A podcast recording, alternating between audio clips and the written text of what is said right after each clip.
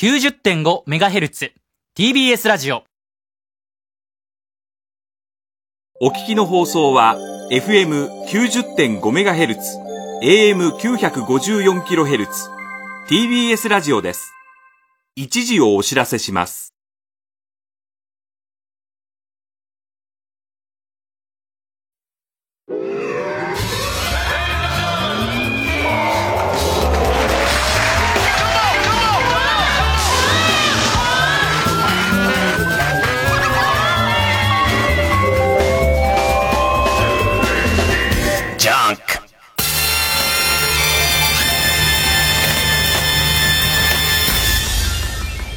今週気づいたこと。なんか今年の高校野球がすごいことになっててさ。これまたギャグ入んなくなってくるから、先なんかギャグ言っとく？高校野球が例年は甲子園でやってるんですけども、あの、今年は高校野球が大好きでいつも見に行ってた渡部くんが行けなくなっちゃったから、甲子園は中止っていうことになりまして、んで、ちょっとギアが笑いに寄りすぎて怒られるところが多分これ入ると思うんですけども。まあまあ、ちょっと真面目なこと言うと、高校球児たち、まあ大変でさ。ね。で、えー、選抜の出場校決まりました。だけど春の選抜大会中止になりました。で、みんなちょっと気持ち入れ替えて、なんとか夏こそはってなったら、コロナ禍が全然収まらないから、えっ、と、甲子園の予選中止になりましたし、もちろん予選中止ってことは夏の甲子園大会もなしっていうことになりました。その後で、ただ、最後の試合を皆さんやりたいでしょうということで、各都道府県の、その高野連の判断で、えー、例えば東京大会とか、例えば北海道大会みたいな、その、いつもだと予選、その県の、その都の、その府の、えー、1位を決める、えー、特別な大会をやるっていうところで、また盛り上がるわけですよ。で、さらには、春の甲子園に出場を決めていた高校を一試合だけ、トーナメント形式じゃなくて一試合だけでも、甲子園の土を踏ましてあげたいっていうことで、この特殊な大会も決まるんですよ。で、今、その、各都道府県の大会が真っ只中っていう状況です。で、なんか、ならではの、すごいことが起きてるなって思うのは、毎年あるにはあるんだけど、その大会に野球部員が足りませんと。要するにもう7人しかいませんとか、8人しかいませんっていうところで、まあ、例えば8人しかいませんみたいな学校が、他の部活の生徒を入部させて、で、その、手伝ってもらうっていう形で9人ギリギリ揃えて出場するっていうケース。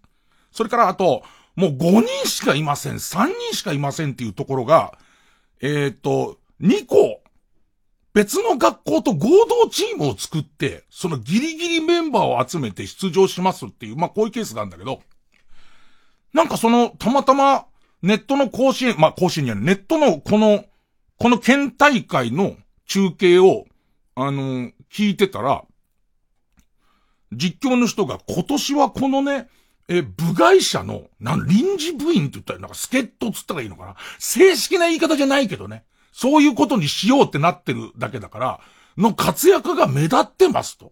その、柔道部員なんだけど、ホームラン打っちゃうやつとか、あの、すごい盗塁を決めちゃう陸上部員とか、そういう人が目立ってるって話になるのね。ちょっと夢があるんだ。なんかその、自分は、え、小学校の時、アストロ球団っていう漫画が好きで、そのアストロ球団っていう強いチーム、ライバルチームというか、ライバルチームは、もうオリンピックに行くような、各スポーツの選手を鍛え上げて、で、その、えー、っと、ビクトリー球団ってライバルチームを作って戦うっていうキャッチャーは、相撲のすげえ、鉄砲の、張り手のすげえやつが、ピッチャーの投げたボールを、張り手で、それ素手で、張り手で突き返してセカンドまで送球するとか、そういう、そういうやつ。ね。で、サードのやつはボクシングの世界チャンピオンで、なんかいろいろ曰く付きのやつなんだけど、世界チャンピオンなんだけど、何か八百長だかなんかで追放されたやつで、サードのダイナマイト剣っていうのは、もうバントシフトみたいな、右バッターのすぐ前のとこ行くんだ。だけど、要するにボールを避けたりする反射神経が、野球選手の比じゃん。だって世界一のボクサーだから、打った途端に取るっていう、打った途端に全部取るっていうことができるサードみたいのがいるわけ。で、結局このダイナマイト剣はものすごい打球を打ち返されて死ぬっていう、試合中に。試合中に死ぬ、極端だなお前っていう、まあまあ、こういうその僕らビクトリー球団の思い出もあって、まああとはちょっとマニアックなところでは、おはよう慶次郎っていう水島新司さんが書いた漫画あって、これもやっぱり、え解散しちゃった野球部を立て直すために、いろんな部活から、えっ、と、選手スカウトして、で、その、特性を生かした超人的な活躍でチーム強くなっていくみたいなあって。でね、今回この助っ人選手がすごいっていうこの、えー、この人が。で、その理由が驚いたとか、理由がすごい納得いったんだけど、えっと、インターハイが中止になったせいで、各部活の、その生徒たち3年生が、うまく燃え尽きられないまま、しかも自分の部活の練習がないまま、この春からこっちを迎えてます。本来、こういう状況で、ごめん、選手足んないんだけど手伝ってくれって言われても、陸上部のすごいど真ん中のエースとか、そういう連中は来れないわけですよ。それは学校で一番運動できるやつかもしれないけども、来れないのが、いや、俺も、その、えっ、と、一枚かましてくれっていう形で、来るケースが多いからなんじゃないかっていう、なんかすごい青春の匂いするし、すげえワクワクするんだけど、とにかく本来は予選をする時期だったとか、本来いろんな大会する時期だったことがなくなったりずれたりしてることで、すげえいろんなこと起こってて、で、これの真骨頂が、三重県かな？三重県の予選の一回戦で、さっき言った合同チーム出てくる。合同チーム。えっとね、あけぼの学院と島高校ってこの連合のチームが出てくんだ。で、これの、その、今の実情みたいのを、えー、っと、言ってんだけど、アナウンスしてんだけど、ここね、あけぼの学園と島高校の、両校の野球部員合わせても7人しかいないんだって。で、多分、想像するにコロナ禍だから、まずこの連合チームも難しいと思うのよ。同じとこ集まろうぜみたいことが結構大変だと予測されるわけ。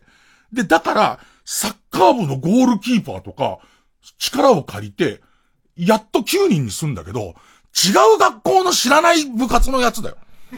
すごくない？なんかそのレベルっていう、そのレベルの人、あ、すいません、みたいな、その人がいた上に、両校の監督が、この、この学校はやっぱこんだけ部員も少ないしそれだけ強い学校じゃないですね。両校の学校が、本来だったら、この7月の終わりなん時には予選終わってますから、試合の当日、両校の監督とも、えっと、えー、あけぼの学園の監督も島高校の監督も、教員採用試験とスケジュール重なってんだって。だから別の先生が監督やってんだって。そんなバラバラのチームすごくないただ俺最後に茶化せないのはこの学校負けちゃうんだけど、俺はやってよかったと思う。やっぱり何にもやらないで、ふわって終わるよりは、全然やって良かったと思ってる。で、それと、なんかこう、どんどんさ、その、その、と、初めての頃でおたおたしながらいろんなスケジュールが決まっちゃったから、愛知県大会みたいな、愛知県の独特の愛知県のトップを決めますっていう大会があって、で、多分、すげえ愛知でも強い中京大中京っていう学校がずーっとこの連勝してて、いっぱいもしないままこの3年生は、その、高校野球生活を終わりそうだったのね、このシーズン。で、もしこの愛知県大会がなければ、いっぱいもしないまま終わったってことになるんだけど、まああるんで、ここ戦わなきゃなんない。ね、戦う。まあ戦わなきゃなんない。戦って勝ち取った方がいいよね。で、えっ、ー、と、いっぱいもしないまま、例えば愛知県トップになりましたっていう後に、さっき言った選抜も選ばれてるから、選抜のあの甲子園の試合もあるんだ。そこで負けた感じとかってどういう感じなんだみたいな。その、もしくは、いっぱいしちゃったけども、その後今度春分だからね、甲子園は。春分だから春分があるよとか。あと深刻な話だと、岐阜の学校が、県岐阜が、県岐阜商業がコロナ出ちゃって、学校全体でコロナ出ちゃって、んでその予選はちょっとこの、え、愛、え、み愛知県大、岐阜県大会は諦めようってことになって、諦めんだけど、ここめちゃめちゃ強いから、だからその選抜のその特別試合の方はあって、期間が先だからどうしようみたいな、なんかすごいいろんなドラマチックなことが各県で起きてますよという。そういうお話でございます。ね、そういう、とてもちゃんとしたお話でございます。ね、え やります。月曜ジャンク、伊集院光る深夜の若から。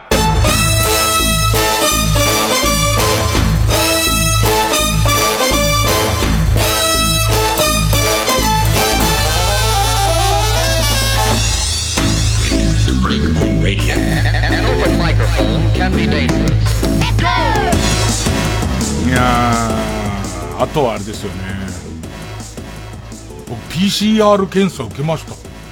で、しかもなんか、もう最初に言っときますと、陰性でした。陰性でした。オチ先に言うなよみたい言うかもしれませんけど、そういうレベルの話じゃないじゃんね。PCR 検査、えっ、ー、と、2日後に PCR 検査陰性になる豚っていうタイトルで、えっ、と、木曜日あたりから始まったストーリーなんですけれども、えっ、と、PCR 検査受けたんだけど、これが特殊な事情で、実質 PERSONZ のライブあるじゃないですか。 PERSONZ の35周年のライブをやることになりました。で、これが7月の25日の土曜日にやります。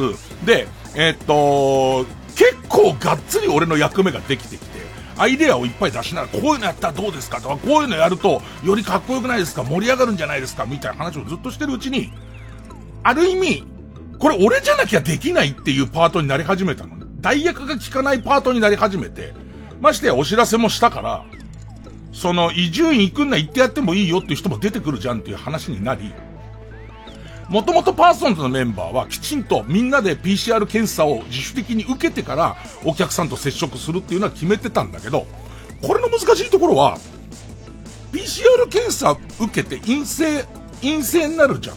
陰性になる、なって陰性なのは、大丈夫。まあもちろんこの偽陰性みたいのもゼロではないから難しいですけど、陰性って判断された、その瞬間からまた、あの、リセットじゃん。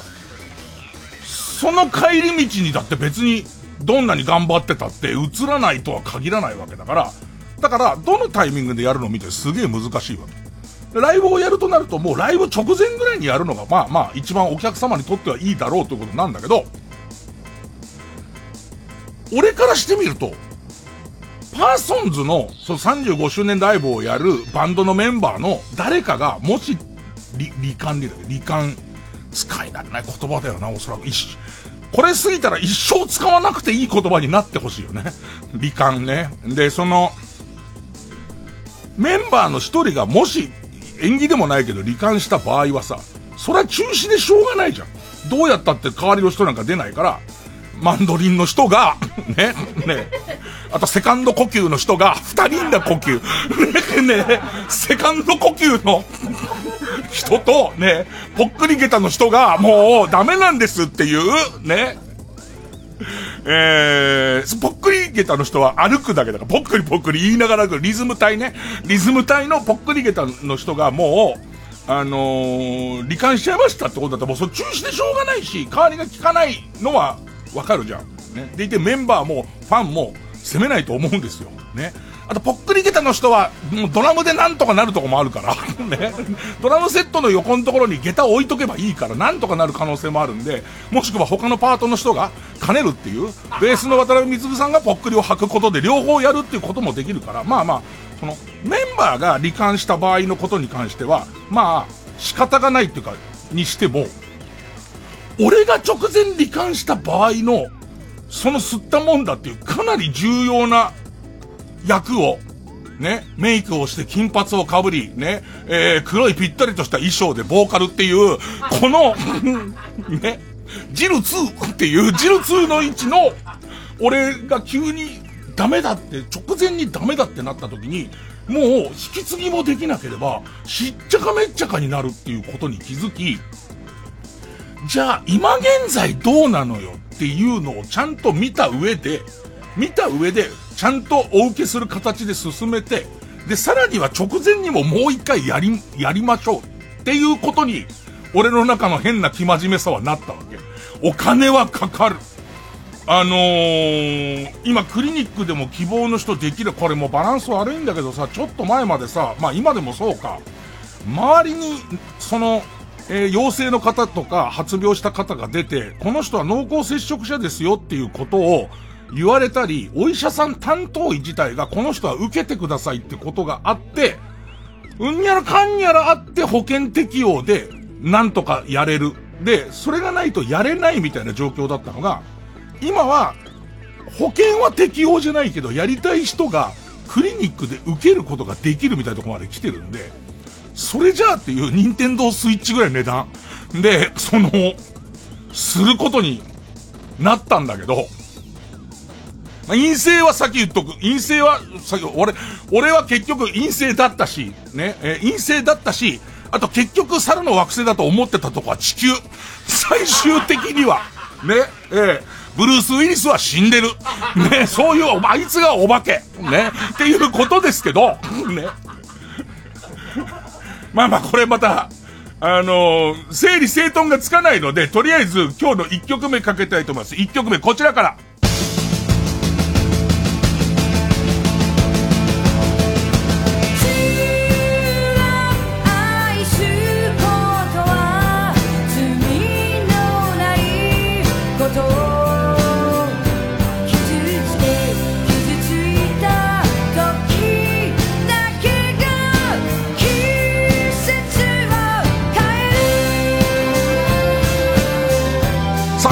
言っておくと、7月の25日に予定されておりました渋港の35周年ライブの方は、残念ながら中止になってしまいました。でも曲はたっぷり聴いてもらいたい。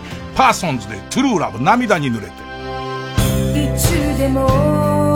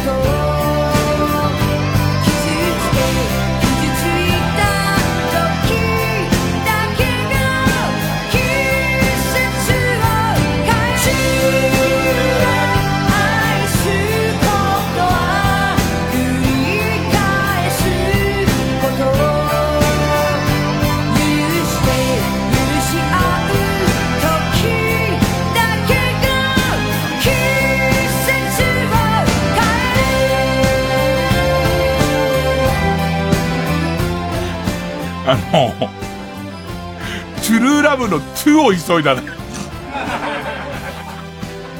じゃあね、このタイトルが、トゥルーラブ、かっこ涙に濡れてなのよ。だからあそこまで追い込まれたところで、涙に濡れて入れる入れないみたいなこと、急に俺トゥルー、トゥルーラブで終わろうと思ったんだけど、いやいや、涙に濡れても入れて、あの、藤井フミヤさんのトゥルーラブがあるから、なんかもしかしてこれをさ、あのー、配信、古い曲だけど、古い曲だけども、え、えー、っと、 Apple Music とかで、買おうかなって思った人が、 True Love だと、フミヤさん言っちゃうじゃんか。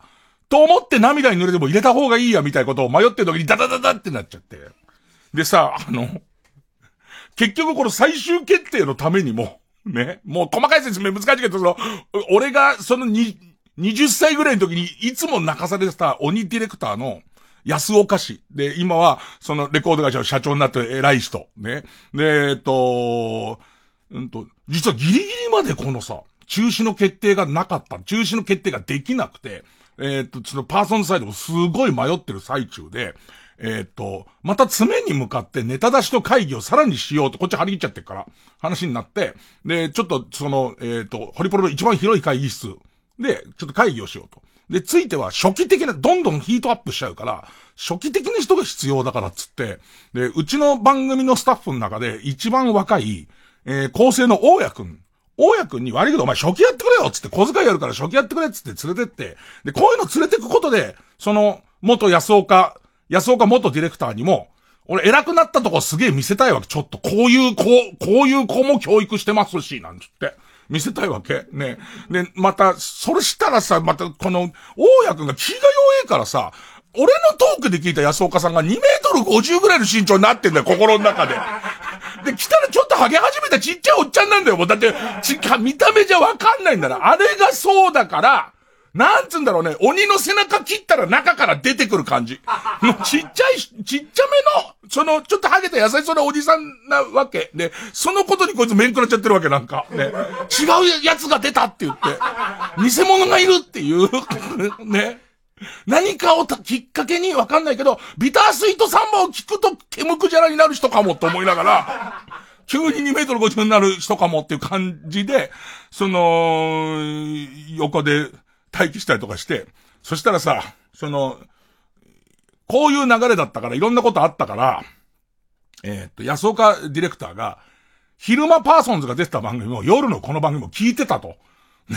ラジオを聞いてたよっていう話で、で、先週の Dear Friends の前奏を、ね、めったに俺いつもデタラメな曲紹介しかしないから、聞いてる人からすればそこそこ真面目にやった感じはするものの、俺の中ではもうビビっちゃって、あの、真面目にやろうとガチでした曲紹介が行き過ぎて、歌い出しと被っちゃうっていうことが、もう怖くて怖くて、ひよってるわけ。ひよって、本当はもう一フレーズ、いろんなこのパーソンズのちょっとした一口雑学みたいなやつをね、こう入れるべきなんですよ。ね。渡辺光さんは、えー、っと、お子さんの PTA 会長でした。みたいなやつを入れるべきなわけ、ちょっと。ね。で、それビビって言えずに、ちょっとその空白空いて入るっていうクソダセえやつ。あの、プロが聞くとわかるクソダセえやつになって。で、それ聞いてたんだよね。もう一斉がね、言ったにはんだら秒数で待っちゃダメだってって。秒数で待っちゃダメだって白で乗らないとっていう。まだ俺怒られんのと思いながら。まだ怒られんだと思って。したらさ、今日さ、今度トゥルーラブっていう、俺が2番目にパーソンズの曲の中で好きな曲をトゥルーラブかけたいって言ったら、トゥルーラブも例の難しいドン歌いの、その5秒歌いの、ダカダカダカで5秒歌いからのその後に中にイントロ入るパターンで、うわー悪夢再びって感じなんだけど、俺がこれをちゃんとやり直そうとも、きちんとやり直そうと思ってたら、現ディレクターの金子が15秒ですっていうのね。中イントロ。秒じゃねえんだよ、お前秒で考えるから、そ変な紹介になっちゃうんだよ。それは曲じゃないもん曲を、曲紹介って曲の一部なんだから、あの拍数だからっていう。秒で、今のディレクターが秒で言ってんじゃそりゃできないよ。そりゃ、俺もトゥルーラブの急に、あの、タイムフリーで聞きゃわかるよ。トゥルーラブのとこ明らかに、明らかにちょいギア踏んで、やばいやばいってなってるから、やばいやばいやばいってなってんだから。ああ、もう、でもディレクターに恵まれないわ。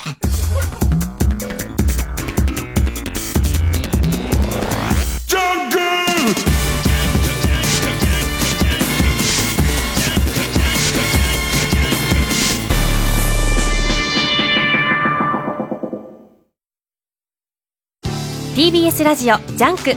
この時間は小学館中外製薬マルハニチロ伊藤園ホテルズ他各社の提供でお送りします。コロコロ兄貴夏号は大長編ドラえもん名場面いっぱいカンペンケース。渡るステッカーに漫画新連載。ポプテピピック2大コラボカードも。コロコロ兄貴夏号好評発売中。小学館。学生さんにご紹介したい人が。誰です？中外製薬に就活中の学生さんです。よあ。あどうも。あお互いライバルですが頑張りましょう。ライバルではない。あ安牌でしかない。あ安牌？眼中にない。いやいやえ？佐藤健です。ようやく出会えました。キャラメル好きの僕が満足できる一品に。その名もクリスピーサンドザ・キャラメルキャラメルを突き詰めた濃厚な味わいにあなたもきっとこう思うはず。キャラメルにも程がある。クリスピーサンドザ・キャラメル誕生。ハーゲンダッツ。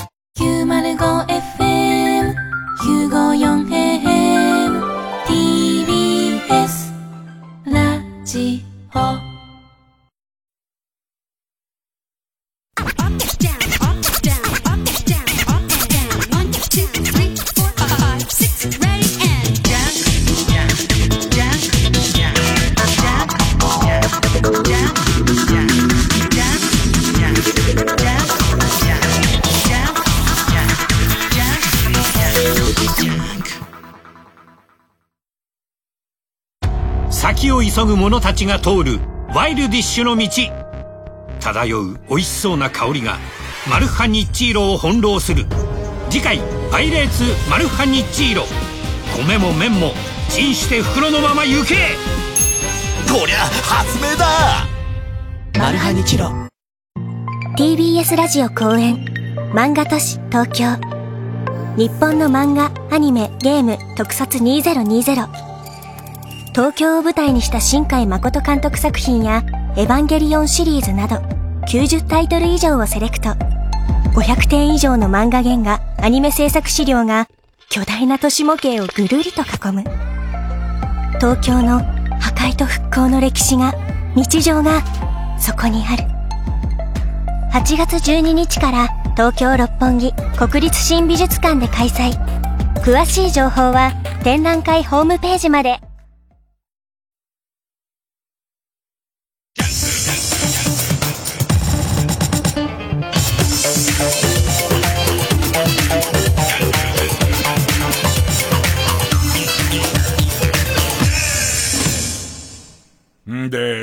PCR 話。ね。で、その、PCR。まあ、先言ってきます。結果は陰性です。結果先に僕はもうガンガン言ってきますから。えっ、ー、と、呪音、今評判のネットフリックスの呪音全部見ましたけど、結果最後は、あの、温泉じゃねえじゃねえか声ダメじゃねえかつって。食って、食ってた温泉まんじゅうも、バフンでねえかつって終わってた。超怖かったですよ、呪音。えー、で、えっ、と、日本沈没、アニメ日本沈没の最後も、あの、おねしょの布団を前に、日本地図になってる。ファーファーつって終わってた最後。ね、まあ俺はとりあえず陰性ですつって終わっていくんですけど。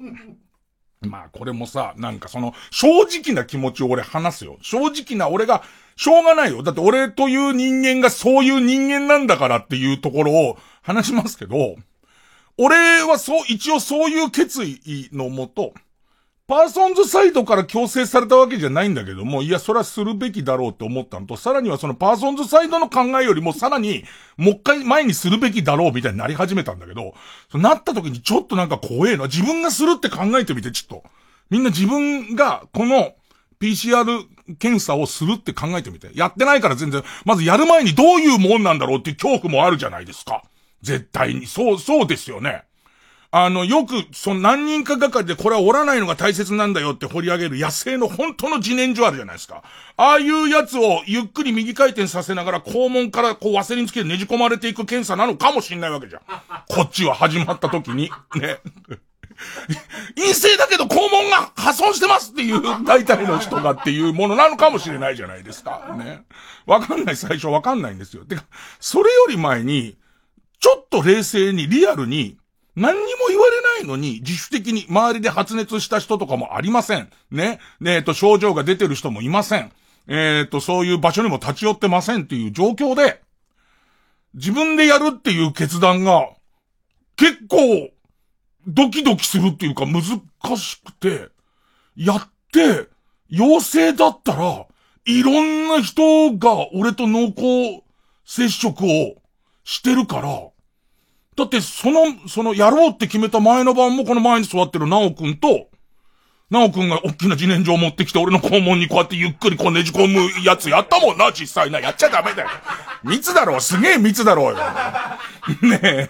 やってないけど、ねえ。え本当はやっていないけれども、ねで、それで、いろんな草野球やって、草野球の間もディスタンスは取ってるし、草野球のために、あのー、専用のマスクまで作ってやってはいるものの、でも、それが証明できる、だって保健所の人次第だもんね。保健所の人がこれは密ですよって言ったら密になっちゃうわけだしと考えたりとか、あとそっから先の収録のスケジュール全部飛んでいくみたいなこととかも考えてちょっとビビり始めるんだけども、まあ、でもよくよく考えてみたら、まあ、これ実はちょっと神さん、神さん度胸いい人なんで、神さんに言われたことほぼほぼなんだけど、えー、っと、やるにしろ、やらないにしろ、陰性ですっていう場合は、要するに僕は何もそのウイルスにかかってませんよっていう状況なら、ウイルスを持ってませんよっていう状況なら、やったってやんなくたって、同じでよくて、同じな上に、やったからよ、はそのことに、今、今現在、その瞬間だけは自信が持てるっていう、ほっとできるっていうプラスがあって、もし陽性だった場合は、逆に、やっといてよかったって思わなきゃダメだって、その陽性なんだからこれからずっとラフに、そのいろんな人に移していくよりは、結果陽性だったってことはやってよかったっていうことで、どっちに行ったって得だって思えって言うわけ、こい、こいつが。で、俺まだそれでもちょっとなんだかわからないものにビビってんだけど、で、その話をそのマネージャーのその栗原に大大卒、女子マネージャーにしたら、なんか勝手に感動し始めて、私も携わるからにはやりますって言い出すのなんかね。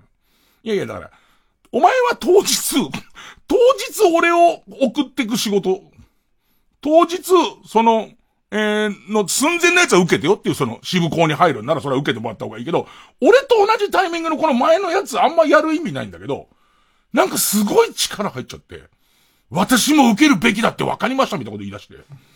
なんかわかんないけど、やんならじゃあお前もやればいいじゃねえかってことなんだけど。で、なんか俺のその受けたクリニックのやつは、えっとなんか試験管みたいなやつをもらうんだ。なんか試験管の先っぽがすごいとんがってるタイプの、なんか、あの、の試験管があってメモリ横ついてて、があって、それに唾を2ミリリットル入れる。唾液を2ミリリットル入れてくれって言って、泡ダメっていう。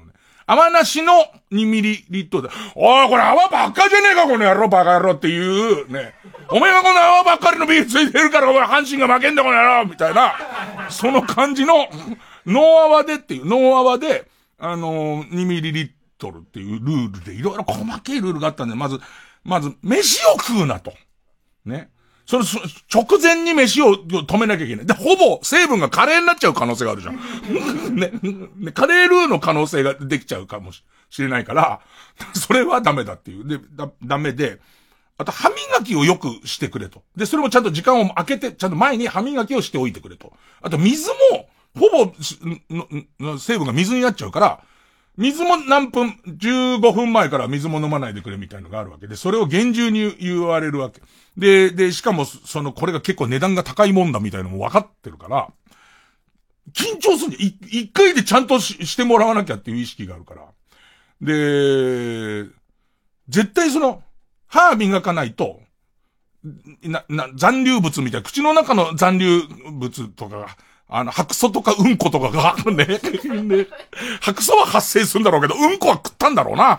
それをそこについてるとするならば、その歯の間に入ってる、なんかね、あの、とんがった棒を持ってる紫色のあいつとかがいるじゃないですか。ね、あいつが、あのー、を取ってくれって言われるんで、まず歯磨きを必死にしたらさ、バカだからさ、この歯磨きをとにかくやって異物を全部やるんだっつってさ、いつもより猛烈に歯磨きしたら、びっくりするぐらい歯磨きしたらさ、俺口の中切れて血だらけになっちゃってさ、俺できないことになっちゃって、血が止まんないから。だって血が、血が出ちゃう。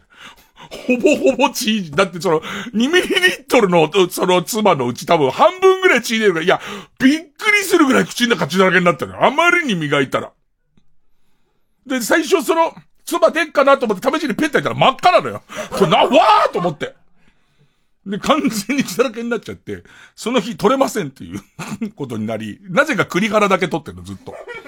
栗原だけ取って、で、栗原のだけ持ち込まれてるわけ。で、日を改めて次の日ってことになって、で、まあその血は出さないようにゆっくり磨いたりとか敷いて、んで、えっと、まあまあ、取るってことになるんだけど、お水も控えて、取るってことになるんだけど、あのね、俺、割と唾が少ないタイプの人間、人間とプレッシャーに異常に弱いっていうことがあって、唾の2ミリリットル、いや、本当にこれ冗談抜きで、みんな一回練習しといた方がいいよ。いつ自分が PCR するかわかんないけど、唾の2ミリリットル、まあ出ねえの。出ねえのに、そのすぐに結果が出るように、なんか専用の放送をして、専用の運んでくれる人に渡さなきゃいけないの。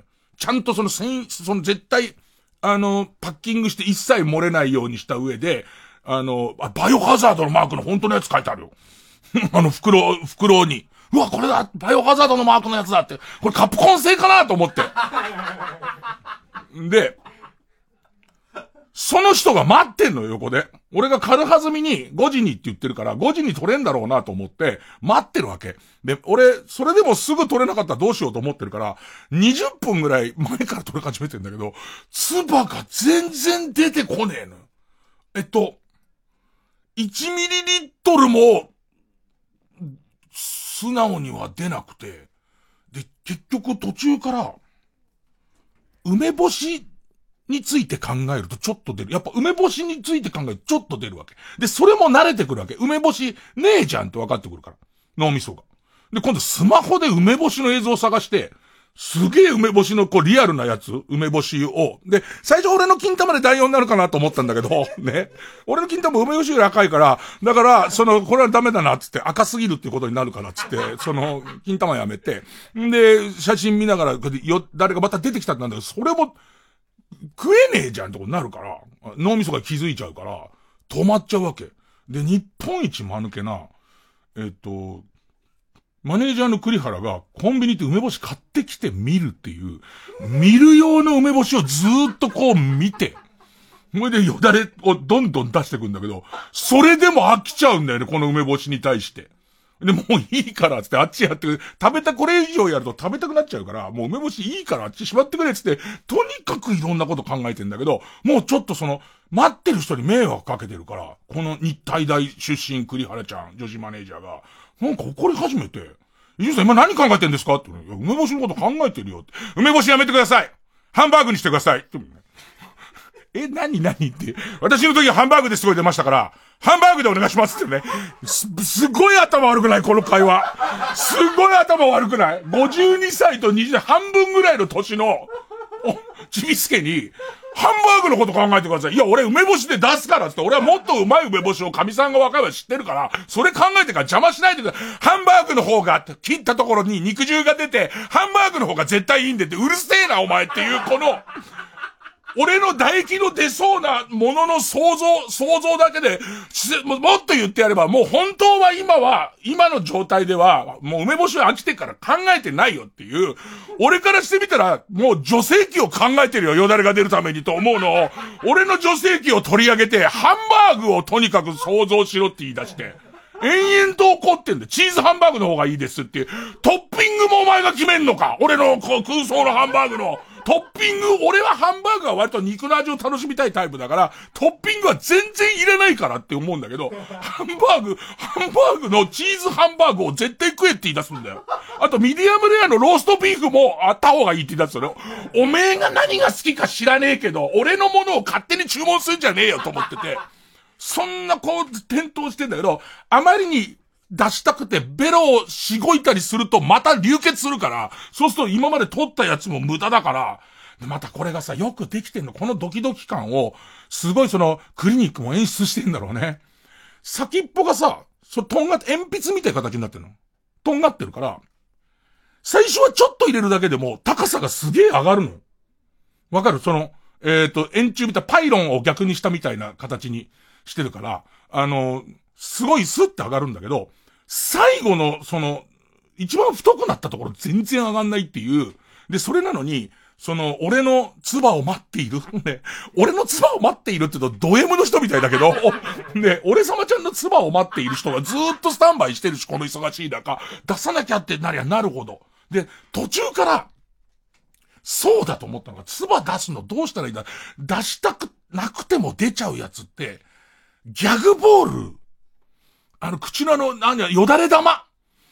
よだれ玉でいいの？あれ、よだれ、よだれ、和名よだれ玉でいいの？ギャグ、ギャグボール。よだれ玉加えてると、ゴーゴーゴーでよだれ出るじゃん。ね。そら、お前は会社では取締役か知らないけれども、のやつが、ね。私の前では単なるよだれ製造袋なんだよのよだれ玉あるじゃんか。ね。それがどうっていう、ね。ね。ラジオの帝王かなんか知らないけど、いつもあんたは目の奥が笑ってないね。よだれを止めなさいとはいませんのおなじみの。あの、よだれ玉あんじゃん。あれだと思うんだけど、コンビニでギャグボール買ってきてって言うわけいかないし、売ってねえんだろ、多分。一番近いのローソンだから、ローソン売ってないだろ、よだれ玉。ローソンのすいませんっていう、唐揚げくんとよだれ玉ってなんないでしょこんなカードお持ちですか？なんてならないでしょよだれ玉ねえから、しょうがねえから頭の中でずっと、これは本当に申し訳ない。あの、これからも一緒に歩んでいかなきゃいけないマネージャーに対しての本当に配信行為だけど、あの、勝手に栗からは、チーズハンバーグをずっと俺が、チーズハンバーグとえローストビーフのセットを想像してると思ってる。ペッペつば出してる時に。俺はそうしてるって、その、えっ、ー、と、娘ほどの年の差の、ね、女子マネージャー走ってやってるやってるって言ってるけど、俺はずっとギャグボールを思い浮かべてるから。ずっと。あいつも気づいてるかもしんない。だって俺がハンバーグを、あの、思い浮かべたら、もむもむしてるはずだけど、口開いてるからね、はぁ、はぁってやってるから、そんなハンバーグの食い方はねえから。でもこう、エアーのよだれ玉を口に入れたおかげで、あの、ちゃんとこう、あの、取れて、で、持ってってもらうことができたんだけど、なんかわかんないけど、ご褒美欲しい感じ。ご褒美、ご褒美を女王様にいただきたい感じなんだけど、本当は女王様から清水もいただきたいんだけど、違う成分出ちゃうから。清水いただいちゃうと尿検査になっちゃうから、そうすると出てくる要素が全然おかしくなっちゃうから。でも、すごいなと思ったのはね、やっぱりね、必死に、必死にその、えー、っと、自分、若タレントのことを気遣ってね、必死にそのハンバーグ、エアーのハンバーグを食え、ハンバーグを思い浮かべろって言ってる彼女のメッセージが、体の中に残ってんだろうね。帰り道、ホリプロから一番近いハンバーガー屋に俺入ってんだよね。ハンバーガーが食いたくなっちゃってんだよ。でいて、いつも頼まれるチーズバーガーと、そこに、ローストビーフがあるのよ。さてはあいつここだなって。あいつのモデルハンバーグこれここだなと思いながら、うめえでやん。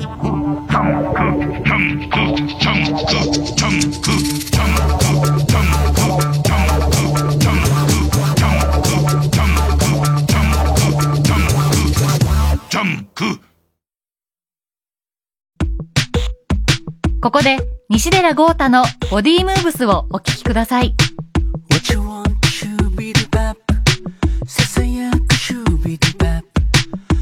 プ集まるシュービディバップ踊ろう tonight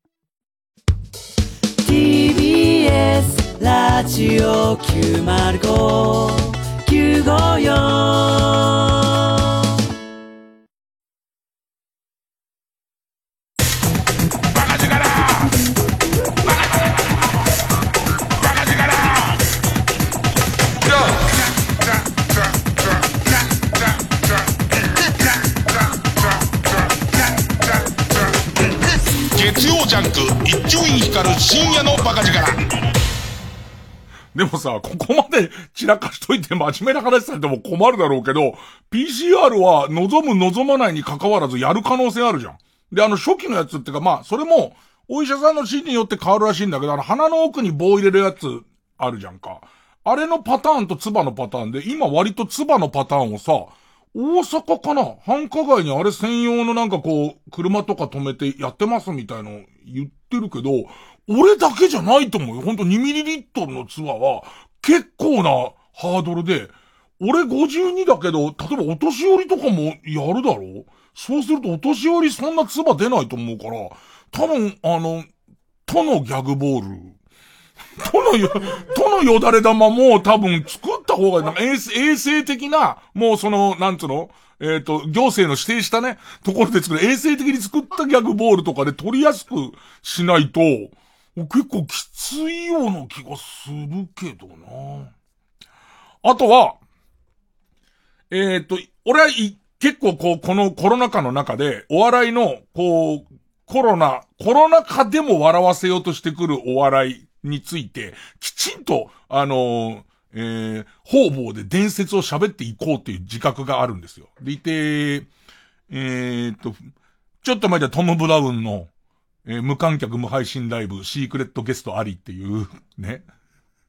なんじゃそりゃっていうやつ。俺あれの真相分かったのよ。テレビでし、テレビでちょうど、今気になってることないですかって言われて、あの、鶴瓶師匠とやるあの、巷の話の中で、気になってることって言われいや、こういうやつあるんですよ、つって、えっと、俺会うことが全然トム・ブラウンとないから、本人たちにインタビュー行ってくれて、シークレット、シークレットゲストが誰だったかまできちんと答えてたんで、よかったら巷の話見てほしいんですけど。で、まあ、トム・ブラウン。あと、やっぱトム・ブラウンのあの、み、みちおくんっていう、トム・ブラウンと俺の中で、弾みで二人殺しそうな方と五人殺しそうな方の二人に分かれるじゃん。で、そういう意味では、俺の中では、あの、みちおくんは弾みで二人殺す方です。で、あのー、でっかい方ですけどね。えー布川くんが、えっ、と、割と、うーんと、長く見つからなかったけれども、えー、5人ともあいつだっていうことがわかるっていうタイプの方なんですけど。でね、えっ、と、えっ、と、えーえ二人殺す方、二人殺す方の名前忘れちゃった。みちおくん。あの、みちおくんがさ、それこそ水曜日のダウンタウンでやってたけどさ、いろんなギャグリレーとかがある中で、こんなギャグリレーなんて、あのーやってんじゃねえよって多分メッセージを込めてなんだろうけど、みんながギャグリレーな、やってる中、ガムテープを使ったコスプレみたいなモノマネだっけ？ガム、ガムテープを使ったモノマネリレーつって、顔中ガムテープぐるぐる巻きにして、親指っていうのをやって、次の方の指名が、トム・ブラウンの道夫さんですって書いてあって、また次自分でガムテープか体中ぐるぐる巻きつけてやってっていうのを、今もなお延々と繰り返してるっていう。すごくない？すごくない？なんか。で、他にも、軽いとこでは自分の朝の番組に来た、わはかポン、本舗の梅垣さんが、鼻にグリーン豆を入れて飛ばすことを、飛ばすときに飛沫も飛ぶからっていうことで、グリーン豆の発射を突然禁じられて、で、結局入れたけども、入れて出しそうで出さない脅すだけっていうギャグをやって、どんどんグリーン豆を鼻の中入れてって、結局出さないんだけど、CM の間、一人でほじくり出したら、一個残ってるっていう、らしくて、トーク中すげえ邪魔そうっていうのが。で、さらには今日ダチョウ倶楽部の3人が、あのーえっ、と、喧嘩の、喧嘩が発展して最後チューになっちゃうってやつが、そら密だからできないじゃん。それをかい、を一応投げキスバージョンっていうのをやってて、ラジオで全然わからないっていう。こんなのが、そんな中で僕はこれ伝聞です。人に聞いた話です。人に聞いた話なんですけど、また新たなスーパースター列伝が、コロナと戦う、えーお笑いたちのスーパースター列伝がありまして、あの、スタミナパンっていう僕見たことないコントなんですけど、でも面白いらしい。スタミナパンはお笑い通はもう注目し始めてる人で、で、あるでっかいその、えーっと、ネタの、えー選手権、コンクール、ね。があって、で、これコロナ禍だから、みんな映像で撮って見せてくれっていうことで、すごい量の映像を持ってきて、審査員がどんどん1回戦、2回戦を審査していくっていうスタイルで、このスタミナパンがぐんぐん勝ち上がるんです。でも、ラストのラストの、もう、そのテレビとかも出られる決勝、決勝に出す人誰っていうとこまでふるいかけられたところで、ちょっと待ってくれと。このネタ実際にやるとすると、ディスタンスがギリギリきついんじゃねえか。ギリギリアウトなんじゃねえかってことになってくる。ね。で、これ伝聞なんで、何のこっちゃわかんないんですけど、このスタミナパンのやってたネタというのが、えっ、と、サーカスの団長と、えっ、と、ガタイのいい男。で、ガタイのいい男は鎖で繋がれてます。でいて、サーカスの団長に、団長は、この男に、えーう、腕相撲で勝ったら、えっ、と、勝つことができたらいくら、負けたらいくらってことで、こいつで金儲けをしてると。で、そうすると、この、え、でかい男がもうこんな生活は嫌だから、やめたいって言い出す。で、やめたければ、俺と腕相撲をして、勝ったらやめさせてやる。って言うけど、団長が恐ろしく強すぎて、簡単に団長が勝つ。ね。じゃあお前がやればいいじゃないか。ファン、ファン。そら決勝行きますよ、ここまで面白かった。あのさ、コントを伝言で聞いて、評価するのなんかなしだからね、絶対ね。ね。っていうネタなんだ。だけど、この最後の、え、腕相撲シーンってがっちり腕相撲を、こう、した上に、そのバトルを近づいてしなきゃならないから、これがディスタンス的になしだろうということになって。ね。ここから、その、スタミナパンはネタを変更する、そのディスタンス向けのものに変更してもう一回見てもらって、えーっと、最終的に決勝に行くか、どうするかっていうことを任されるんです。で、考えに考え抜いたスタミナパン。ね、今回はこの勝負をしたい。このネタで勝負をしたい。で、しかもここまで勝ち上がってきたらこのネタで、自分はこれに対して愛着もある。で、だ結果、手、手を両方2メートルにするという。あの、ガムテとかボール紙とかいろんなもので、その、手を延長して2メートルにまでするということで、このディスタンスを乗り切っていくわけですよ。腕相撲をやっても2メートル離れるわけですから。ただこれがね、なかなか一筋縄でいかないことがあるんですけど、一度 CM を挟んでいきます。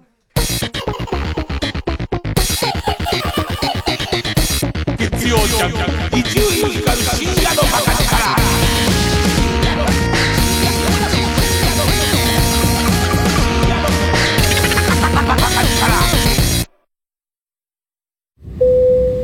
お客様の中に温泉好きな方いらっしゃいませんか？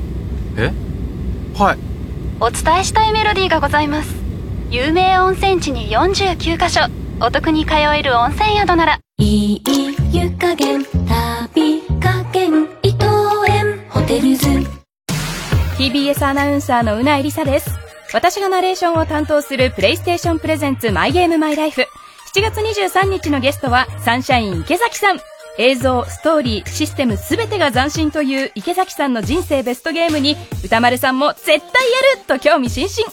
詳しくは木曜夜9時から。ホールに響く流麗なピアノの旋律。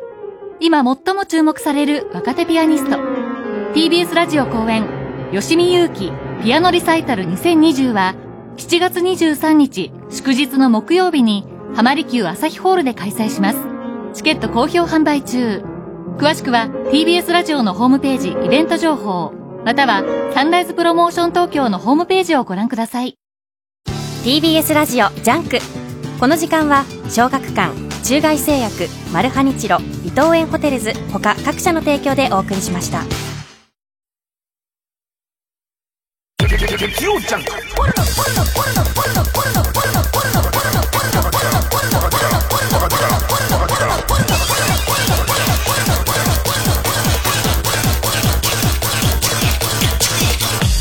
深夜のバカ力。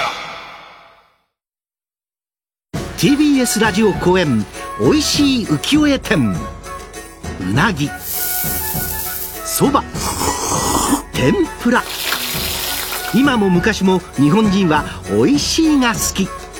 あの北斎広重国吉たちも描いた江戸の食を浮世絵で味わい尽くす。特別協賛くら寿司。おいしい浮世絵展。六本木ヒルズ森アーツセンターギャラリーにて開催中。お腹を空かせてぜひお越しください。詳しくはホームページへ。お？お？お？お？お？いしい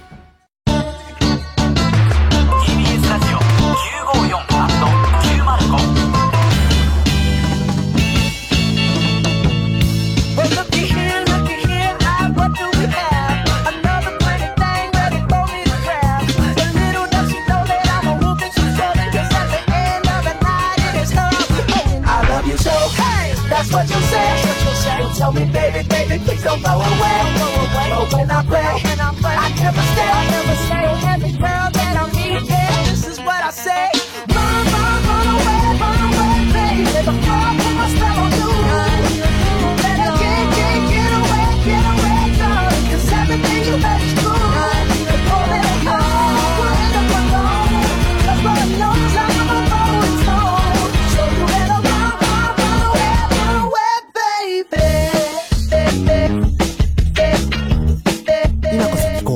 TBS ラジオ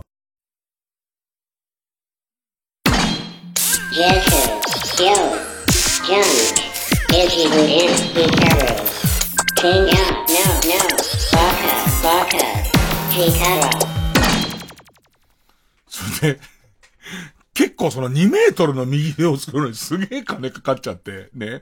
もうこれで、もうその、決勝進出しないとっていう感じにはなってたんだけど、何度かやってみたら、片方だけ2メートルはバランスが悪いと。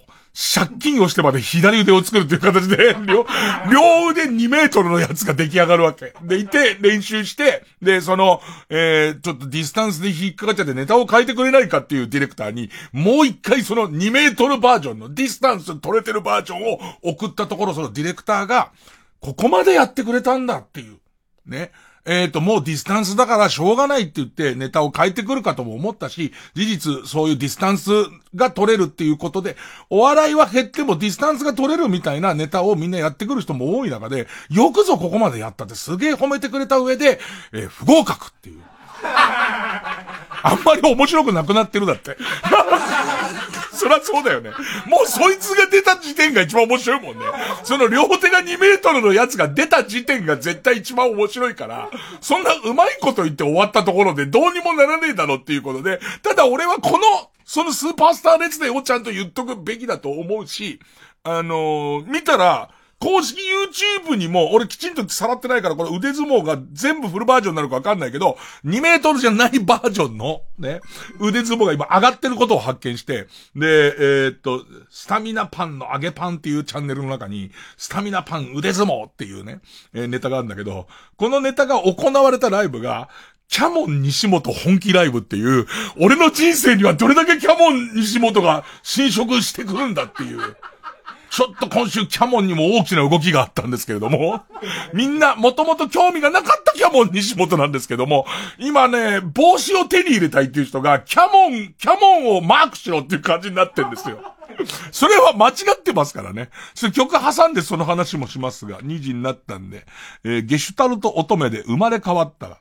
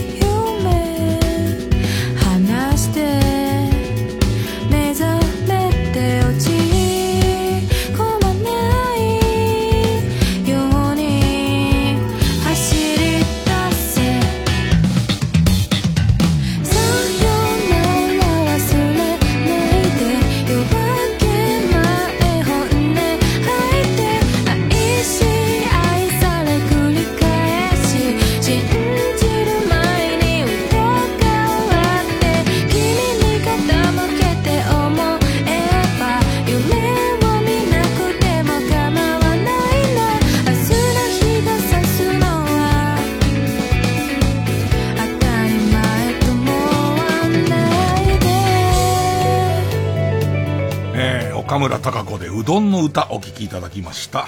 さあ、えーっと、寝たろうと思って。矢沢さんもそろそろ寝たろうと思って。ねえ、えーっと、そう、キャモニシ、キャモニシ帽子情報。どっちが欲しいって言われたら、帽子情報が欲しいだろ、みんなは。キャモニシはわかんないんだ。だもうみんなだ。キャモニシはわかってますよ。その、キャモン西本、ね。無名芸人です。どれぐらい無名かっていうとですね、僕がネタを見たことがないです。それぐらいの無名さですよ。えー、草野球で一緒になってる。まあ、細かいとこまで目の届く男ですけども、その、キャモン西本に、帽子を、えー、作りすぎた。売り言葉に買い言葉。売り言葉に買い言葉で、30人弱しかいない、20人ぐらいしかいない野球チームの帽子を200個作りまして、あ、届きましたよ、全部。え、ボール箱5箱でしょ、全部で。全部で5箱のボール箱の今帽子が家にあるんですけど、で、これどうしようかって。で、頼むわお前、キャモニシ、一旦お前に原価で全部渡すから、キャモニシがなんとか売って、売りさばいて、で、そのお金で、お、あの、それこそこいつは、その、もともと、お笑いライブの地下、地下ライブの運営とかをやってるから、相当金は赤出てるんですよ、今回のコロナ禍で。だから、その、えー原価で渡すから、えーっと、一応、正確に言うと原価3800円ぐらいなんで、そうねっていう、なんだかんだお前の手間賃とかと家の、その家賃がいくらか知んないけど、あいつの家にその5個のボール箱が置かれていくこととかも考えてったら、まあ、税もあるんで5400円ぐらいまでで、とりあえず売って、売った分で、なんとか幸せに暮らせてやっていけ、みたいな話を、冗談まかしてやってた。冗談まかしてやってたんだけど、えー、結構、いろんなことが分かっていくんだけど、まず、意外に欲しいという人が多い。ね、意外に欲しいっていう人が多くて、帽子目当てで、キャモニシに今近づいてる、別に。あんた近づいてるだろ。いや、本当にキャモン西本が好きなのか。ツイッターをフォローするぐらいキャモン西が好きなのか。ね。キャモン西のじゃあお前何してんだ？俺はほぼ知らない。いいやつ、俺の前ですげえいいやつっていうことしか全然分かってないですから、ね。あのー、でね、俺が最初思ったら地下ライブやってっから。で、地下ライブもディスタンス取って少しずつ復活してきてるから、だったらそこの物販で売りゃいいじゃんって。物販のコーナーみたいに作って、そこで売ったらもう抱き汗商法ですよ。知らないお笑いの面白いかどうかわかんないお笑いを見るけど、帽子、帽子変えるみたいなことでいいんじゃねえかって最初思ったんだけど。まずこれは、出役かわいそうだよね。出役はだってもう帽子をずっと見てるもん。も うお客さんじゃなくて。で、そのね、キャモニシのやってるつか、その地下ライブは、すげえその原石も、原石もいるんだけれども、うんと、石もいる。もっと言えば、乾燥した大きなうんこもいる。あの、磨こうと思うとボロボロってなってうんこに戻っちゃうようなのも、いるわけですよ。で、そこのところで、帽子目当ての人がいて、その、えー、そういうものを楽しむっていう能力のない人は、嫌な気持ちで見ることになるでしょ？そうすると嫌な気持ちが充満すると、絶対そのライブにも迷惑かかるじゃないですか。さらに、これも俺うっかりしてたんだけど、それこそパーソンズとかに聞いて分かったのは、今夜ガイドライン、その、いわゆる劇場運営のガイドラインは物販しないと入ってるのね。あの、物販の前に人が集まったり、お金のやり取りをすることが、よりそのコロナを移す可能性があるからっつって、物販は基本的にダメらしいのよ。だから、物販も違うっていうことになり、さてこれどうしようみたいな、この帽子どうしようってなんだけど、そんな中で、ちょっとこう、いろんな、なんとなく地下笑いに詳しかったり、移住万に詳しかったりとか、の人たちが、ちょっとずつこう、アプローチを、キャモニシン以外にもかけてきてる状態で、なんかね、一応帽子できたら、メンバーは全員メンバーだから、で、言って俺の遊びに付き合ってもらってるわけだから、それメンバー全員には一個ちゃんと帽子を渡しますっていう話をしてて。でいて、さらには、あのー結構草野球っておっさんの草野球で大事なのってね、神さんがいる、あの、若手芸にも神さんがいる子がいっぱいいるから、神さんがまた野球って言い出しちゃうと、あの、まず出席率が悪くなるんですよ。だからその神さんを協力的に野球の味方にしておかないと、その、えっと、選手が来れなくなっちゃうから、そこでこう、神さんのいるやつにも、あなたもチームのメンバーなんだよっていうことで、神さんの分に関しては、家族の分に関しては、これは原価で分ける。で、だからそれは言ってくれっていう話になって、で、したら、その、まあ、この番組でのみおなじみ森川やるしかねえの、森、森川やるしかねえの美人の神さんがいて、ここはすごい仲良しなんだけど、その美人の神さんの分っていうのが、第1号の帽子、S だから、S サイズの帽子だから、第1号の帽子で、その森川やるしかねえの神さんに帽子が渡ったと。そしたら今度、みんなが、その時はその神さんにあげるみたいな話は全然みんな食いついてこなかったのにもかかわらず、なんかこう、先週の放送から一夜明けたら、実は、年老いた母が被りたいと言ってると。ええと、そんなのがすげえ出てきて、僕にや、野球を教えてくれたおじさんが欲しいっつってると？俺絶対嘘だと思うんだよね。絶対これ乗っけて、なんだよ、キャモニシだけなんで乗っけて売っていいんだよっていうことが、あいつらの中に今勃発してて、ちょっとずつよくわかんない、その、その帽子欲しい論みたいな。あのー、僕、僕にや、僕が高校生時代にバッテリーを組んでた誰々が、みたいな話が、それはもう家族じゃねえじゃんか。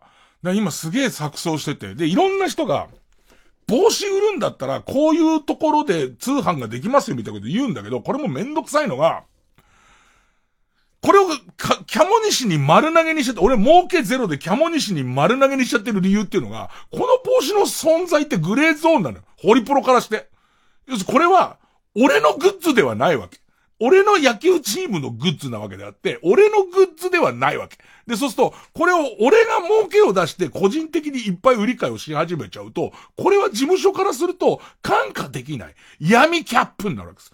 完全な闇キャップ収入になるわけですよ。だったらここは手つけないで、そのキャモニシの売るものに関して、俺は原価だけを出してますっていう形にしないと、ここで俺がそこでお金を触り始めると、変な、もう痛くもねえ腹を探られる状態になってるわけ、事務所に。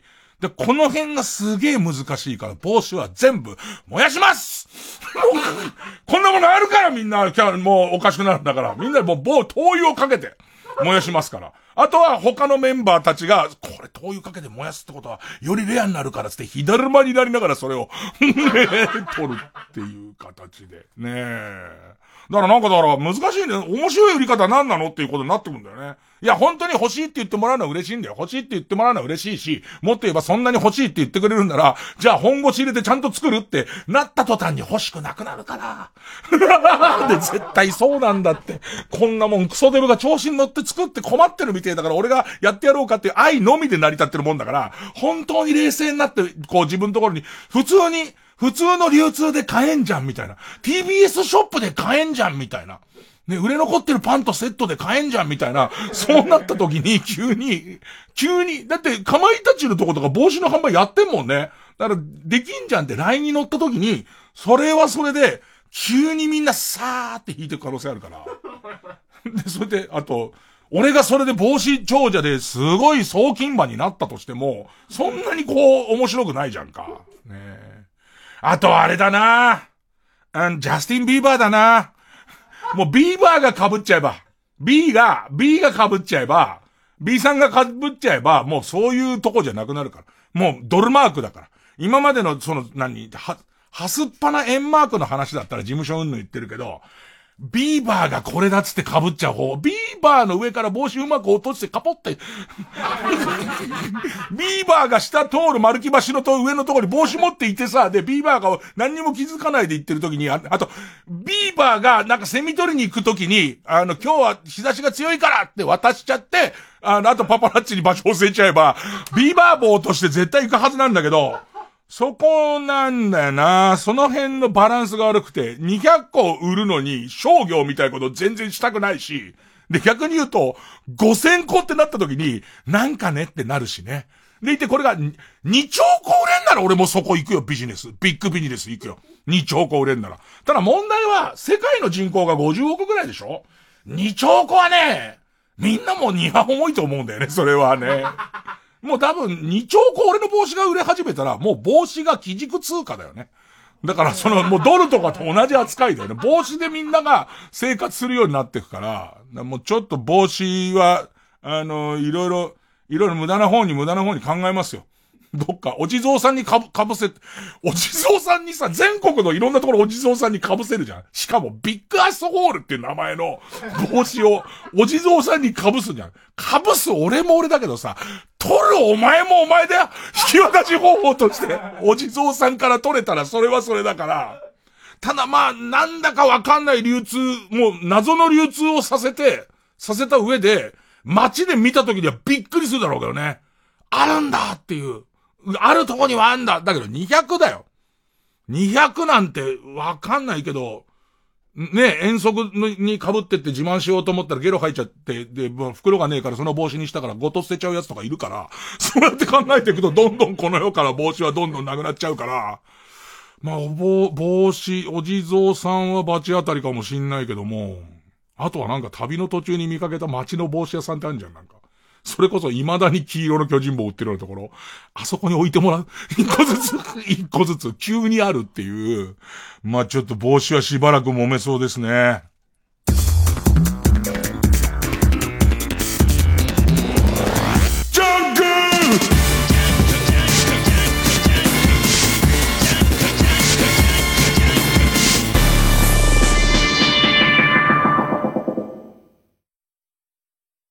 TBS ラジオジャンクこの時間は小学館中外製薬マルハニチロ伊藤園ホテルズ他各社の提供でお送りしますぐれた長男、家出した長女、引きこもりの次女、介護に疲れた母、酒に逃げる父。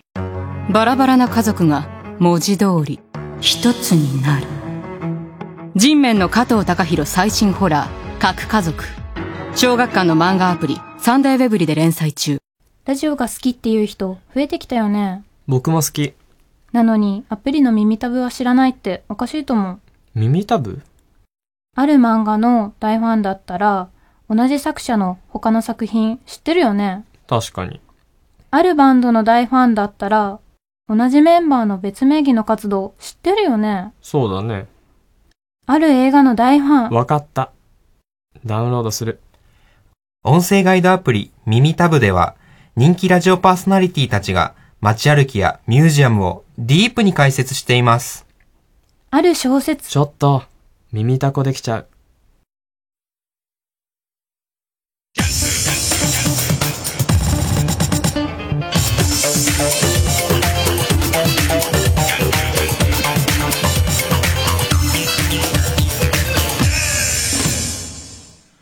新勝ち抜きカルタ合戦会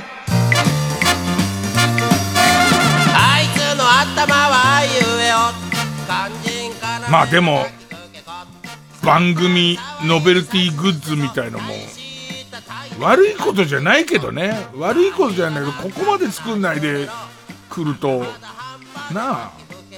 で、それもさ、どっちが正しいの？ちゃんとしたのを作るのが正しいのか。まあ、このちゃんとの概念も難しいじゃんか。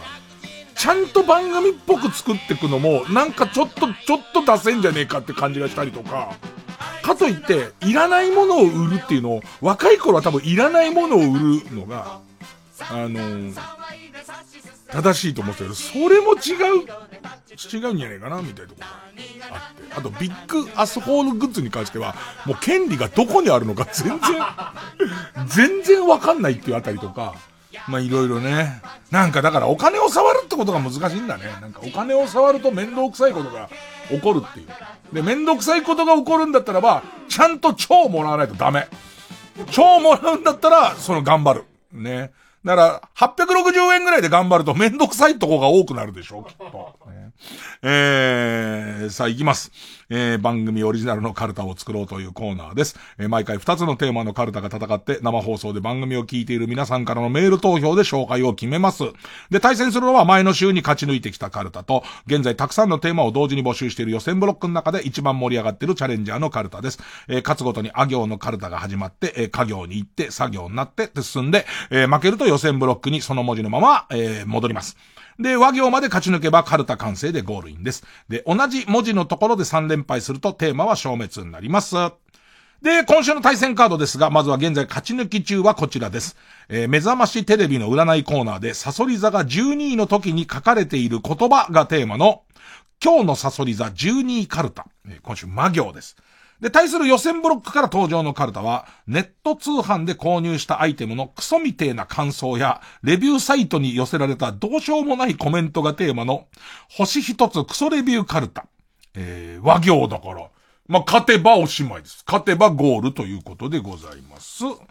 さあ、じゃあ行きますかね。えー、まずはこちらから。今日のサソリ座12位カルタ。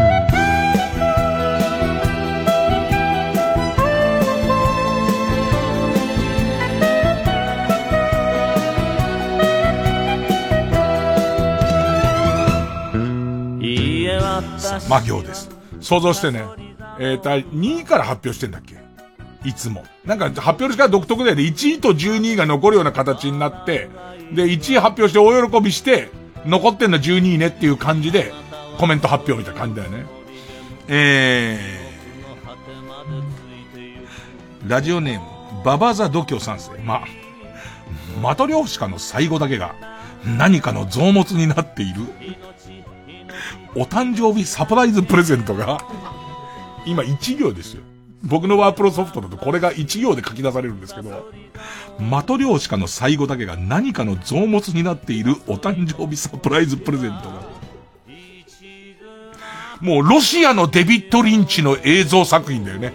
最後の最後を開けていくとしばらく大統領なのに、最後の一個だけカバー、これ開きづらいやつの、えっと、銅の継ぎ目のとこから血がすごい出てて、それをやっとのことで開けると、ってずっとなってるあの、あの、今のボイパ。今のボイパ。俺のボイパ。すごくないボイパ。ね。ボイスパーカッション略してボイパ。ね。えー、マトリョーシカの最後だけが何かの増物になっているお誕生日サプライズプレゼントが、付き合い始めてまだ3ヶ月の彼氏から届くかも ドローンに吊り下げられて、マンションの窓ガラスを割って入ってくるので、諦めて窓は開けておきましょう。ペンネーム、形状記憶老人。サソリ座12位。ま、マンゴー農家のお前が、愛情を込めて育てた完熟マンゴーが、芸能人格付けチェックのダメな方として番組に登場し、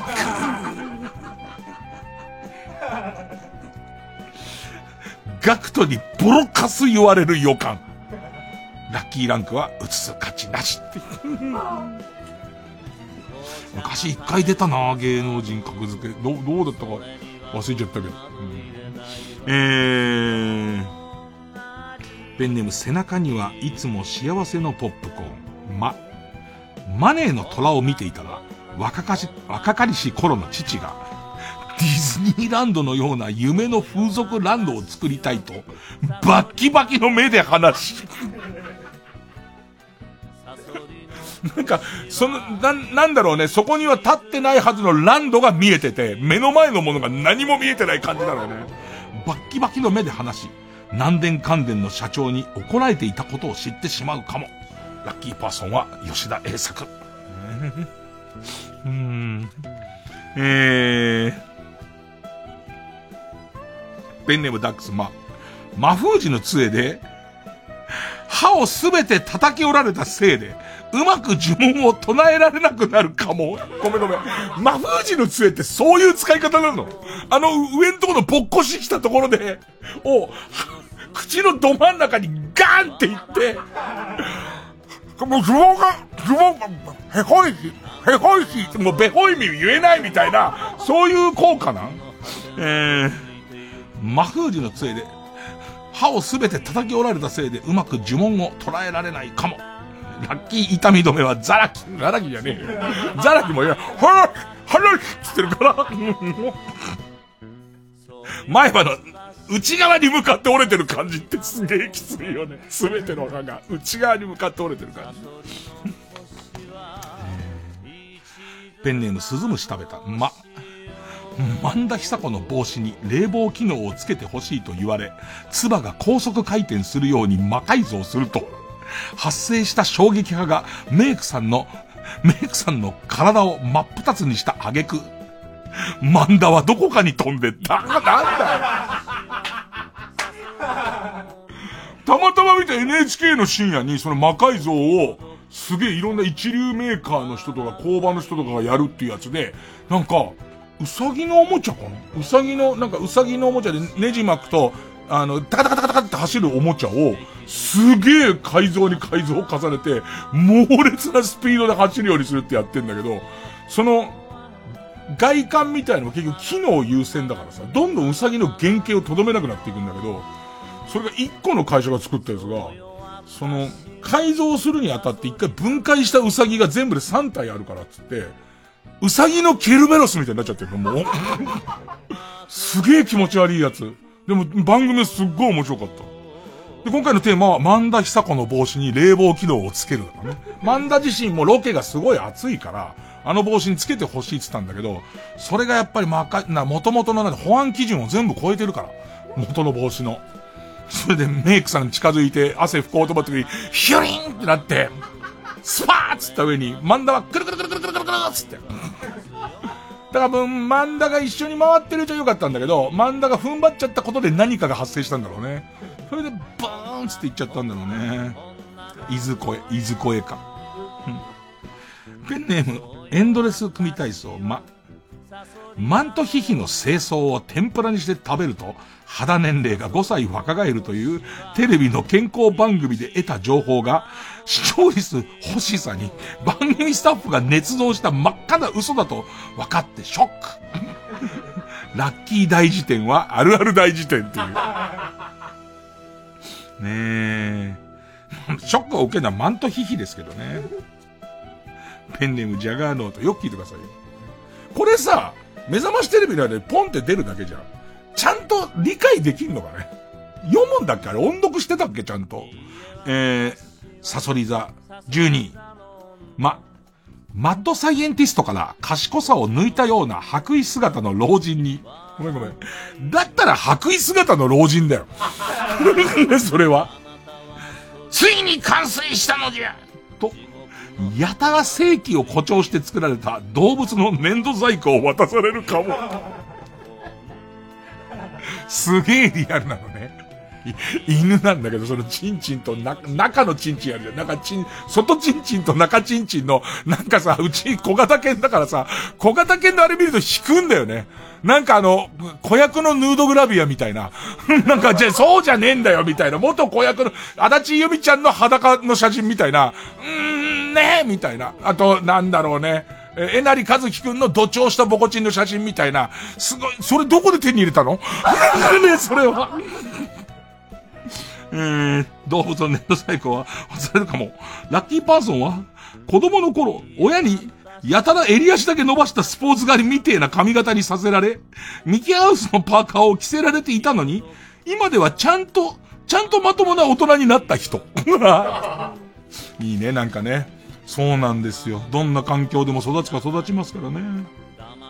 えー、ペンネーム、背中にはいつも幸せのポップコーン。み、みかんがモノマネしている。あのみかんね。みかんがモノマネしている。スーパーでわめき散らすクレーマー主婦のモデルが自分の母だと気づいてしまうかも。辛いわ。辛いわ。何か、接点が見えてくんだろうね。何か、例えばみかんが取材されてるところとか、あれ？このスーパーうちのお袋がよく行くみたいなことと、衣装の一致みたいなことが。うん、えー、ペンネームピストルチョコ、み。みなみちゃん的な立ち位置の幼馴染がブスなせいで、双子で押し付け合いになるかも。ペンネーム無事故無違反、み。水川かたまりみたいな顔と体型の女が、何やら大量の錠剤をボリボリむさぼり食いながら、睨んでくるかも。これ。これ。ラムネだってそんな感じに食わねえよっていう感じのね。プリプリプリプリ言ってるからね。うーん。ペンネーム終電万事。み、未解決事件を追いかけているフリージャーナリストから、当時2歳だったのに3億円事件の犯人としてしつこく疑われるかも。2歳なのに白バイ作って、来たん？ペンネームありふれた日々、ミ、ミスターマリックに全財産を葉っぱに変えられた上、フェンスで囲まれたリングで、一人娘とタイマーを張らされるかも。違う違う、あの人違うから。あの人ラッパーかだからね。えララッパー、ラな、な、アジャコング、アジャコングじゃないよね、あの人はね。あの人多分違う、違うコングです。あのコングは違うコングで、多分歌うコングだと思いますよ、戦うコングじゃなくて。ペンネーム、も、もぐちやまい。占いだからね。パッと何かな？自分のサソリ座、僕は11月生まれでサソリ座ですから。サソリ何かなと思ったら1位じゃなくて、ビリでっていうところですか？らね。ミ、ミス五平餅の称号を引っ提げて上京したものの、ミス五平餅ぐらいでは、東京のモデル事務所はどこも取ってくれないと気づくかも。ラッキーコンテストは、さくらんぼの種飛ばしコンテスト。うんナンドマスター、み、ミネコノーマチの滑らない話に、ストーリーテラーとして招待され、ノーマチミネコ、小島恵子、室井ゆずきらの前で、小粋なトークを披露しなければならないかも。あー、いいメンバーですね。ドキドキしちゃいますね。怒られない。俺、俺が満面で笑ってもらえると思ったやつで、すげえ怒られる可能性あるからね。うーん。ペンネーム、ウォス10番、無、無期懲役で服役している母親が、塀の中のソフトボール大会で、通算2000本安打達成の予感。12位じゃないよ、別に。12位じゃない。この、無期懲役のことを起こしちゃった日は12位かもしんないけど、2000本安打は祝ってあげて、ちゃんと。迷宮会です、迷宮会。春巻き東。ペンネーム春巻き東。む。俺、このパターンに弱えんだよな室伏浩二が経営する居酒屋に、室伏大根というメニューがあったので、きっと風呂吹き大根のことだろうなと思い注文したら、室伏浩二が桜島大根をハンマーみてえに投げてきたっつって。バッキャーンつって。だから二人いたから室伏大根二つって頼んじゃってるから、一個目はが自分の顔をかすめて、後ろの壁で粉々になってっからね。もう一個来るからね。あとは俺がこうやって開いて、室伏大根って書いてあったら、風呂吹き大根の方じゃなくて、切り干し大根の方だと思うけどね。だからあっちの方が来るのかと思ったら、まさかの、桜島大根です。うんえー、ペンネーム金玉院巨大孤児、め、めでたいことがあったので、特上寿司三人前お願いします、と母が、かまぼこの板を耳に当てて、あなたが定食についてくれた時の練習をしていることに気づいてしまいそう。スマホを使わずに、かまぼこの板で、お母さんが、ラッキー、お袋にかける言葉。5分以内ジャンプ買ってこいっつって。あー、もう、でもこれ読み始めるともう、俺のツボだかんな、これな。ペンネーム普通のカレーエビ。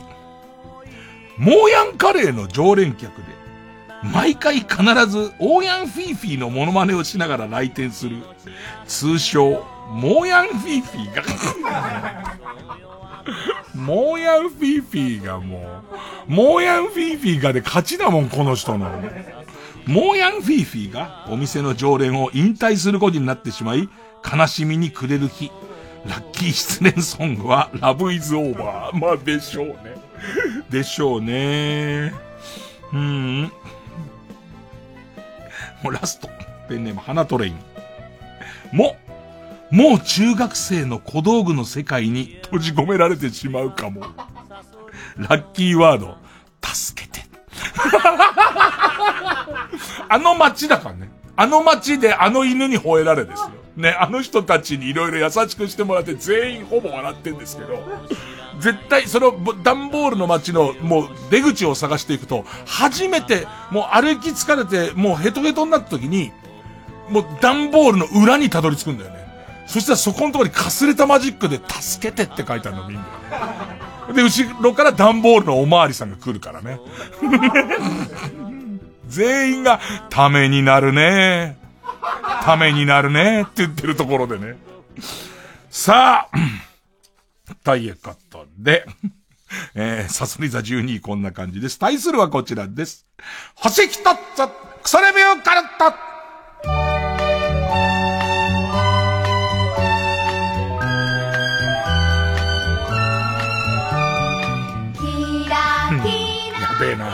モーヤンフィーフィーまだやべえな。もう。なんだよ、もうそればっかになったってそれはさ、競争方になっちゃうけどさ、モーヤンフィーフィーと室伏大根結構強いよね。俺多分そういうの好きなんだよね。さあ、変わって星一つクソレビューカルタ。ペンネーム、砂糖水水。わ、わらび餅。楽天市場で購入、星一つ。注文の翌日、わらび餅が届いた時には、カレーが食べたくなっていたのですが、全然カレーの味がしませんでした。消費者のニーズを読めない企業に先はないと思いますよ。ちょっといそうなんだよね、この感じ。風味自体はいるよね。ペンネームアナベベは、わら人形12体入りセット。アマゾンにて購入、星一つ。仕事の関係者をまとめて呪うためにお得なセットの方を購入しました。呪いはうまくいきましたが、12人分の仕事が押し寄せてきて、連日、牛の国あたりまで残業をする羽目になりました。買って損しました。ねペンネーム、そろそろ旧姓中山。は、ワニが、ワニが死ぬ例の漫画。アマゾンにて購入。星一つ。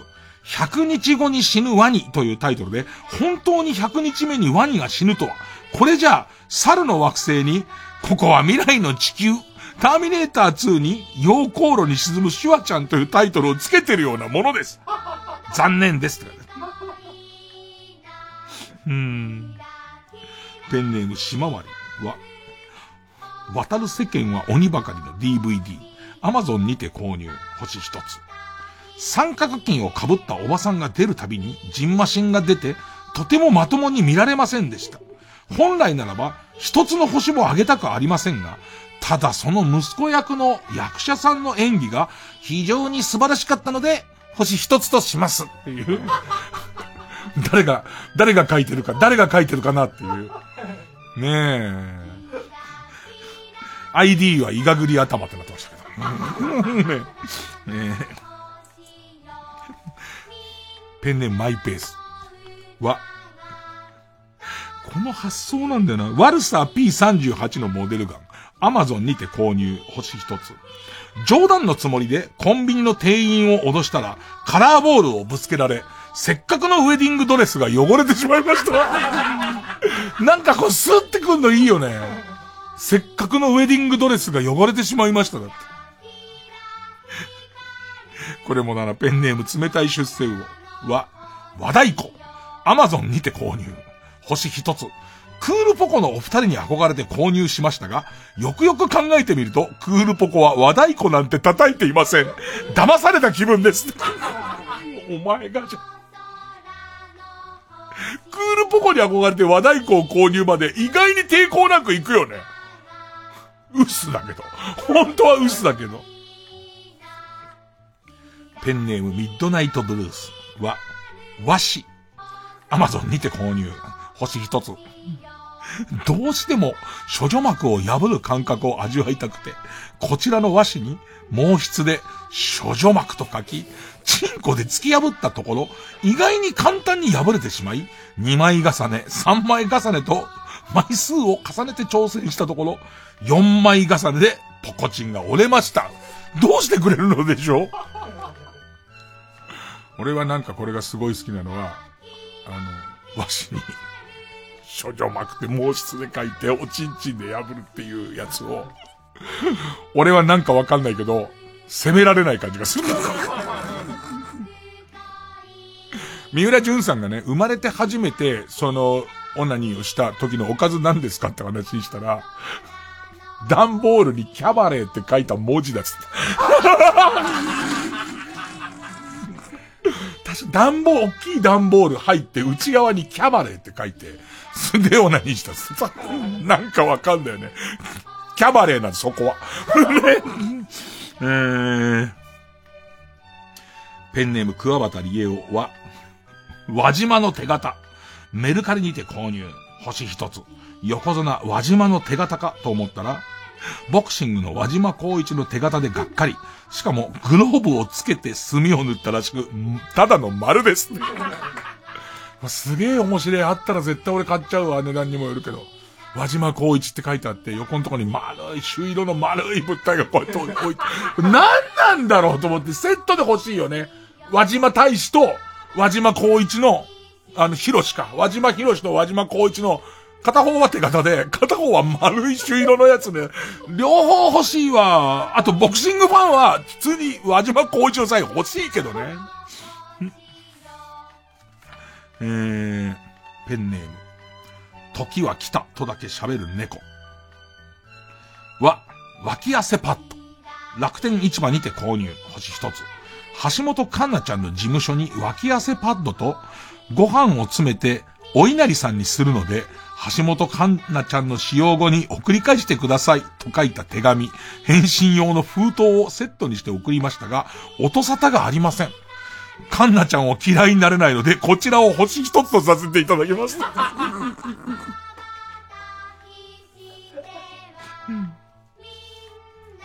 うん。ペンネーム、俺は分かっているよ。は、ワイヤレスレシーバー、アマゾンにて購入、星一つ。中学校の、中学生の頃から僕の脳みそに直接バリ雑言を浴びせてくる何者かと会話する際に、周りの人に怪しまれないように購入。しかし、ハンズフリーで会社の上司からの電話を取っている時に、ツインバリ雑言に耐えられないので、星一つです。ずっと中学校の時からのバリ雑言と、本当の電話でのバリ雑言が両方来ちゃうからね。きついからね。えー、ペンネーム闇の自負は、和田明子、あの鐘を鳴らすのはあなた CD、アマゾンにて購入。星一つ。最後まで聞きましたが、結局どの鐘を誰が鳴らしたのかがしっかり明示されない。歌詞が曖昧すぎ。浅草寺の除夜の鐘を鳴らすのは和尚とか。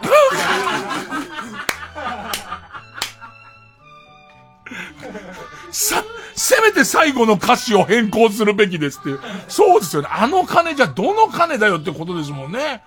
あの鐘を鳴らすのはあなたって誰だよと、それあなたが誰なのかで、ずっとそれでいいけど最後の高らかのところだけは、浅草寺の除夜の鐘を鳴らすのは、何々ご住職っていう、ちゃんとその言葉を入れてくれないと、最後までな、な、な、ぶちまけっぱなしみたいなことになりますからね。いやー、これも強えなさあ、ということで、行きましょうかね。えーっとですね。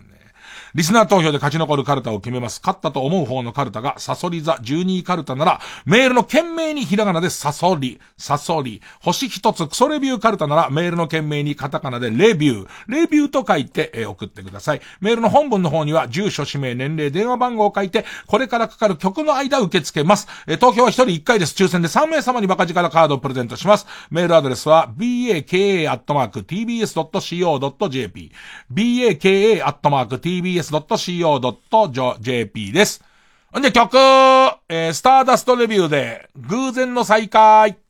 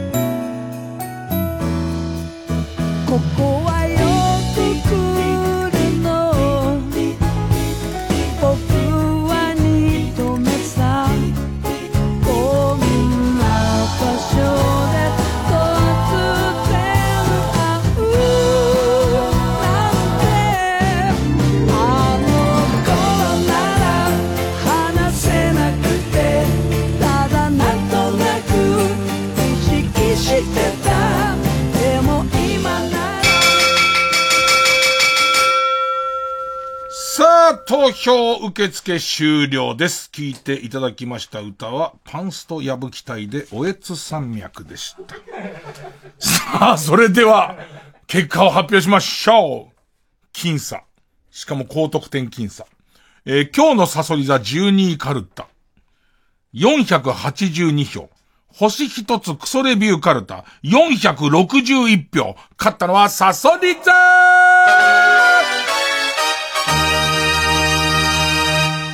出た、クソレビュー追い詰められたなクソレビューよかったけどな、俺。あの、和太鼓とカラーボール。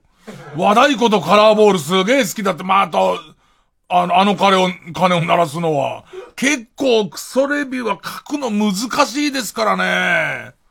そうですか。まあ、誘いだ、モーヤンフィーフィーいたか。も、モーヤンフィーフィーいたらな。いちゃうからな。さあ、ということで、えー、勝った今日のサソリ座12位カルタ、野行に進みます。負けた。星一つクソレビューカルタ、首の皮1枚残して予選ブロックも乗りまして、引き続き和行の募集になります。さあ、それでは来週のチャレンジャーはこちら。ギャグリサイクル芸人再生工場カルタ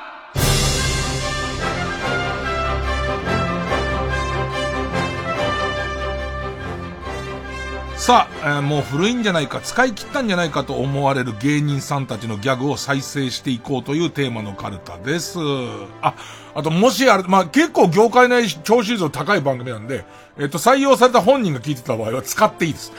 そのまま、そのまま使ってください。これかなり前に、あの、募集はかけたんですけども、えー、デビュー戦っていうことですね。えーっとですね。こんな書き方です。まず、その芸人の名前は外に出してもらって、そこからあでいいので、例えば、え、ペンネームチカチカ隊、ワイルドスギちゃん。あ、浅間山を、悪目自転車で走破してやったぜ。金玉ちぎれちゃったけど、リスにあげたぜ。ワイルドだろ えー、他にはですね、えーペンネームトタケケ、アメミヤ。ねアメミヤゴッドタンでは再復活してるけどね。えーあ、アメミヤです。街でいろんな言葉を目にするとつい歌が降りてきます。例えばこの、タピオカミルクティー始めました。き、きっとこの言葉の裏にはこんな物語があったんだと思います。従業員の妹が芸能人だったから、ここからです。ね、まさかね、最後ね。最後ああなっていくとはね、相当いいですよ。あと、例題でいっぱいもらってんですけど、小梅太夫がずるくて、小梅太夫何でも成立しちゃうんだよね。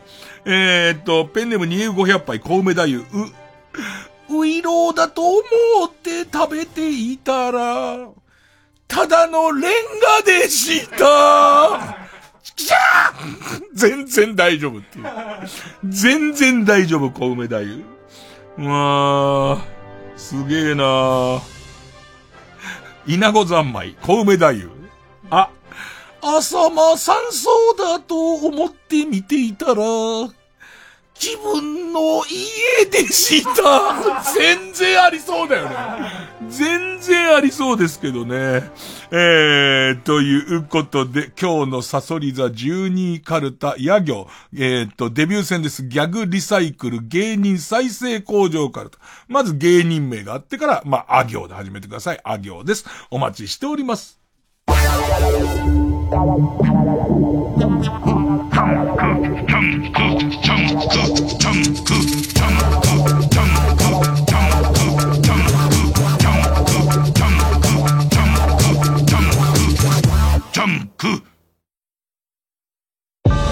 沢直樹に倍返しされ敗れ去った人々。彼らはその後の人生をどう歩んでいるのか。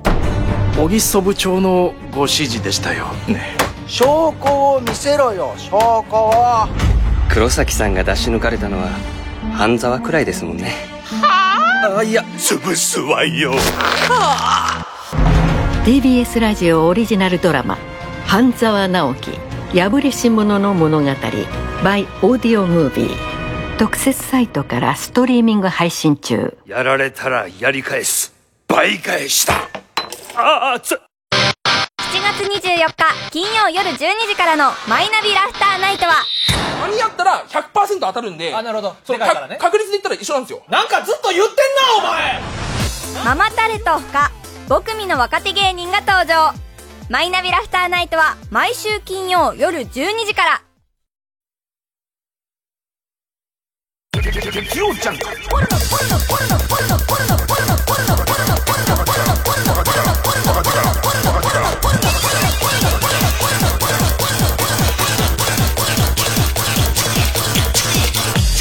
深夜のバカ力。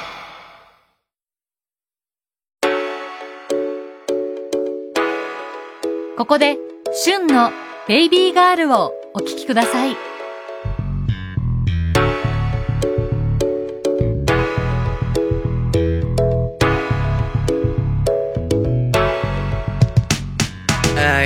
君と遠くまでソフライ気の向くままスロータイム伝わらないオンライン。時間につながり iPhone はオフライン。その綺麗な手にエメラルドの宝石をあげる真っ昼間のベッド寝る前もしたのにまたやってる。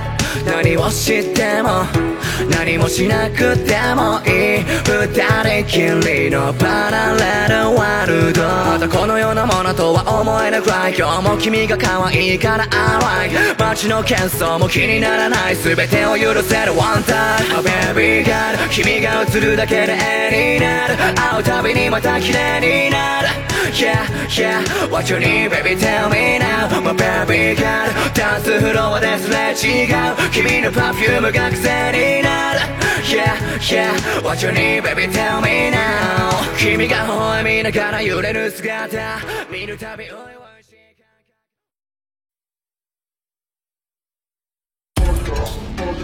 月曜ジャンク伊集院光る深夜のバカ力あの歌はこう聞こえたらもうおしまいコーナー。さあ、まあ時間もほとんどないですけどね、歌っておきたい歌がありますんで。えー、ペンネーム、略して青汁、ラッツスターの恵みの人のこの部分です。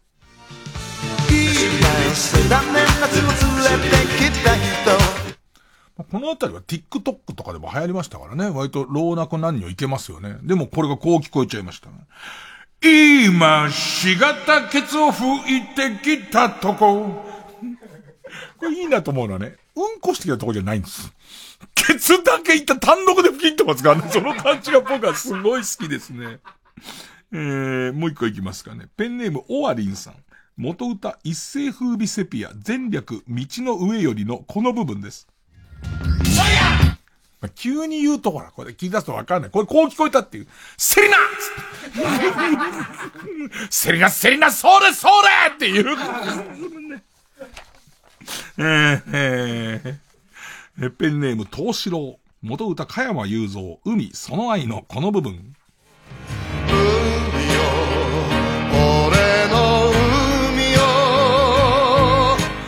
船は、俺の船は、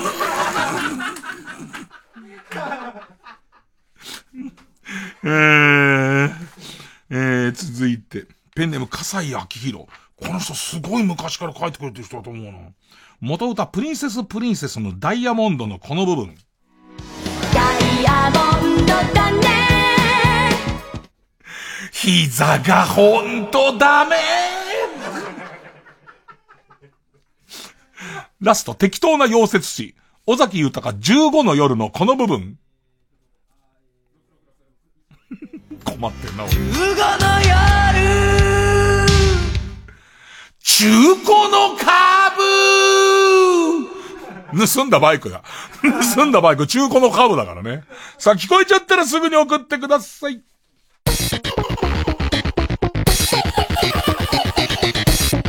曜ジャンク、伊集院光る深夜のバカ力。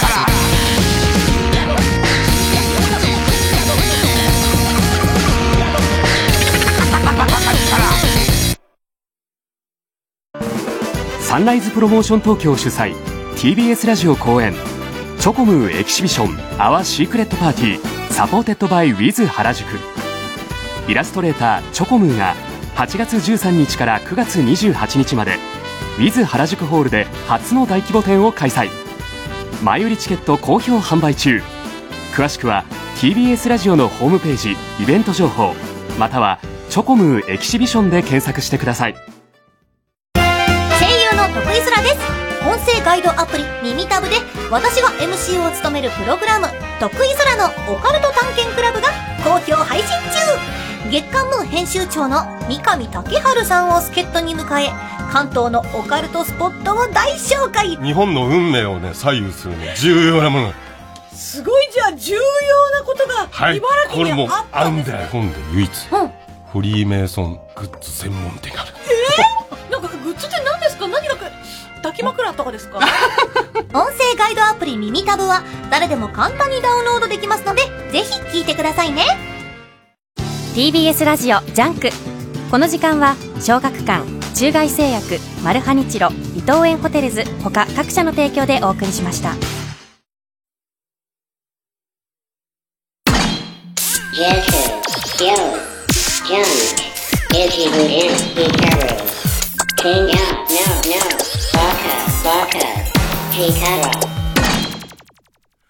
みんなさ、このコロナに関してはさ、混乱してんのはすげえよくわかんないけどさ。俺、その、さっき言ったような理由で、何にもないのに俺から受けてて、俺から、その、えっ、と、受けなさいとか誰も言われてないのに、いやだけど自分でとりあえず今、やっときたいんで金出して受けてさ。で、その、結果が出る前に、一本テレビが入ってて、そのテレビ局の人が、じゃあ、その、ちゃんと陰性っていう結果が出れば普通でいいけど、あの、普通にこう、スタジオの中にアクリルボードあり、収録でいいけど、もし、その収録時間までに結果が出なかったら、陽性はもちろん出れないけど、結果が出なかったら、リモートにしてくださいって言うのね。あの、出演を。い、あんま意味わかんなくないのか？っ ていうか、それは他の出演者も一緒のことじゃんっていう。あの、俺が、その、えっ、と、要請を受けて受けてんだったら、それは確かに、あの答えが出るまでダメですはわかんだけど、何にもないのに受けてるっていう状況だから、それは関係なくないですかって言うんだけど、まあ、向こうもちょっとわかんない。後で万が一陽性出た時になんか野放しにした感が向こう側にあるんだろうとは思うんだけど、でもやっぱり何度聞いても、こ、え、これ違わねえみたいな思うんだけど。でもなんか、最近はなんかそれでブーブー怒るっていうよりは、まあなんかみんな混乱してるよな、みたいな。すごいどこ行っても、ちゃんと理路整然とできてるとこはないよね。な、なんかその、危険度みたいものを測れないまま、変な感じになってる人多いよね。フェイス、フェイスガードをして、してたら何してもいいわけじゃないけど、みたいな。いろいろ、大変だねなんかね。寝ます。